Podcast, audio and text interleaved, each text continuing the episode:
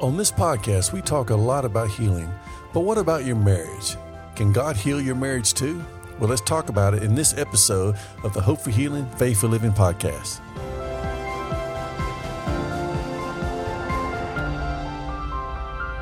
Hello, I'm Tim Dumas. Thank you for joining me for this episode of the Hope for Healing, Faith for Living podcast. We're going to talk about marriage this week a lot of marriages are struggling. A lot of marriages fall under or fall short of where God wants it to be. And God wants your marriage to glorify Him. He wants your marriage to be something that you enjoy. I want to start today by looking at Exodus chapter 15. Now, in Exodus 15, the Israelites had just witnessed the God's power in saving them by opening up the Red Sea. You may remember that from the Ten Commandments.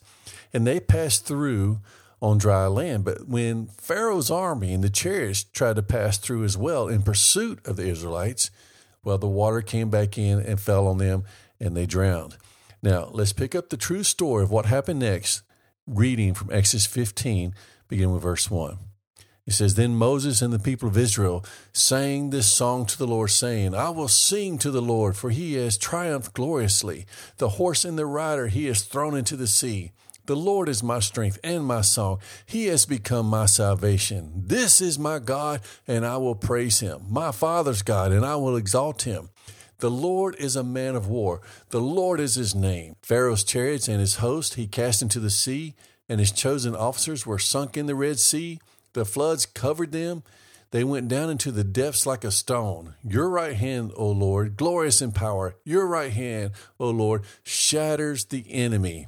Now let's skip down to verse 22 because it's a long uh, singing, a long time of praising God for what he has done. So let's move on down to verse 22.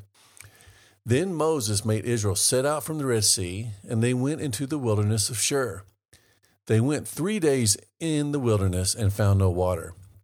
When they came to Marah, they could not drink the water of Marah because it was bitter. Therefore, it was named Marah. That's why it was called Marah, because it was bitter so they couldn't drink the water. Okay, now verse 24.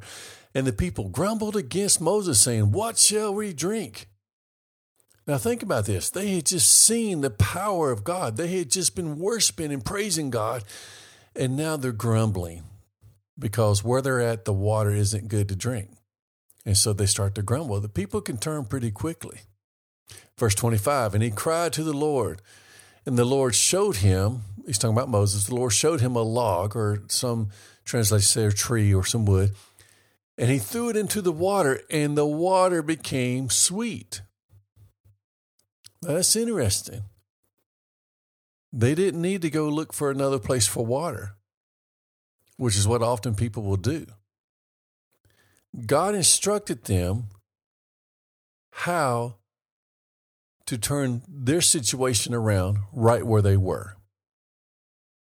Okay, they didn't have to go find another watering hole. The watering hole they were at was fine if they would listen to what God told them to do.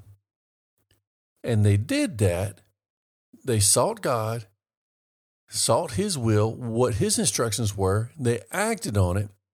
And then the water which they could not drink became sweet. If you're struggling in a marriage, you may think that your only options are to get out or to just suffer through it with a life of unhappiness, just getting through. But you do have another option, and his name is Jesus. See, the wood that was thrown into the water, it represents Christ. Remember, through the redemptive work of Christ, he was hung on a tree, he was crucified on a cross, he was nailed to the wood.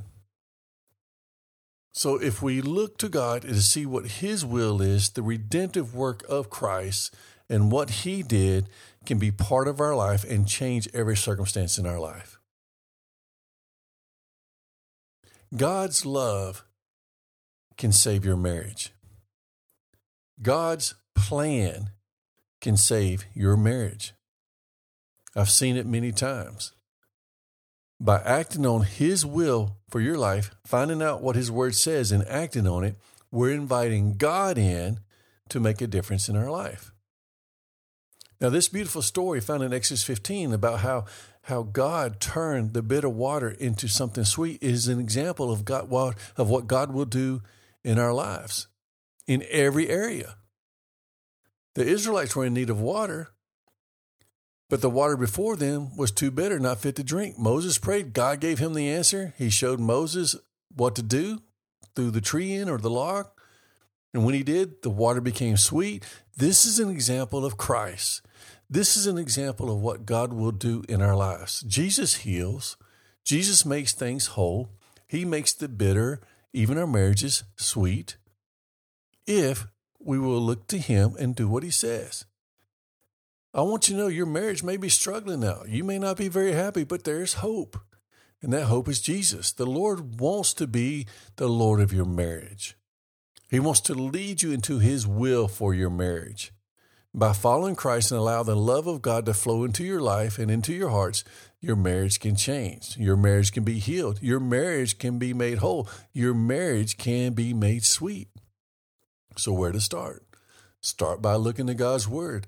Look to Him for how you are to act within your marriage, how you are to treat each other, what you are to focus on and what you're not to focus on. Look to the scriptures that reveal God's plan for your marriage and His principles to go by. Read different versions um, of the scriptures because each one says it a little bit different.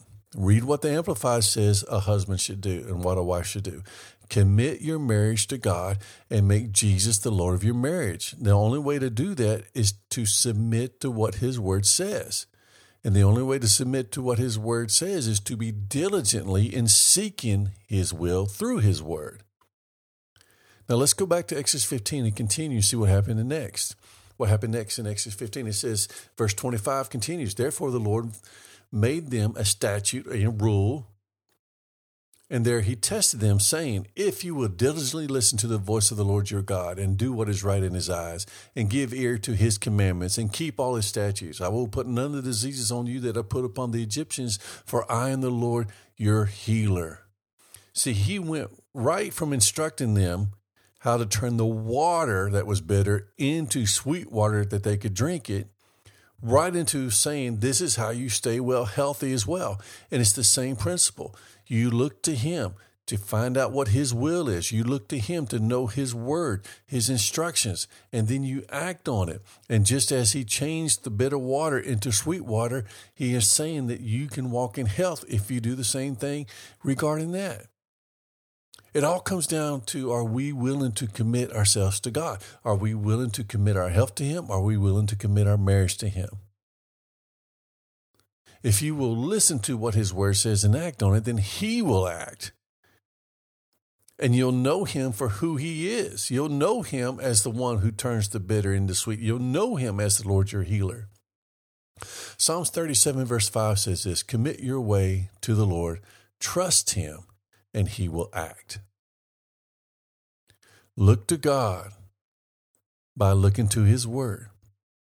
He's always willing to show mercy and give us grace and help in time of need, the scripture says. There is hope because there is Jesus. What we need to do is find out what his will is and then learn how to cooperate with him so that he can manifest himself in our situation. We're going to talk more about marriage in our next podcast. I hope it's been a blessing. Again, my name is Tim Dumas, and this is the Hope for Healing Faith for Living podcast. Until next time, may God's richest and best be yours.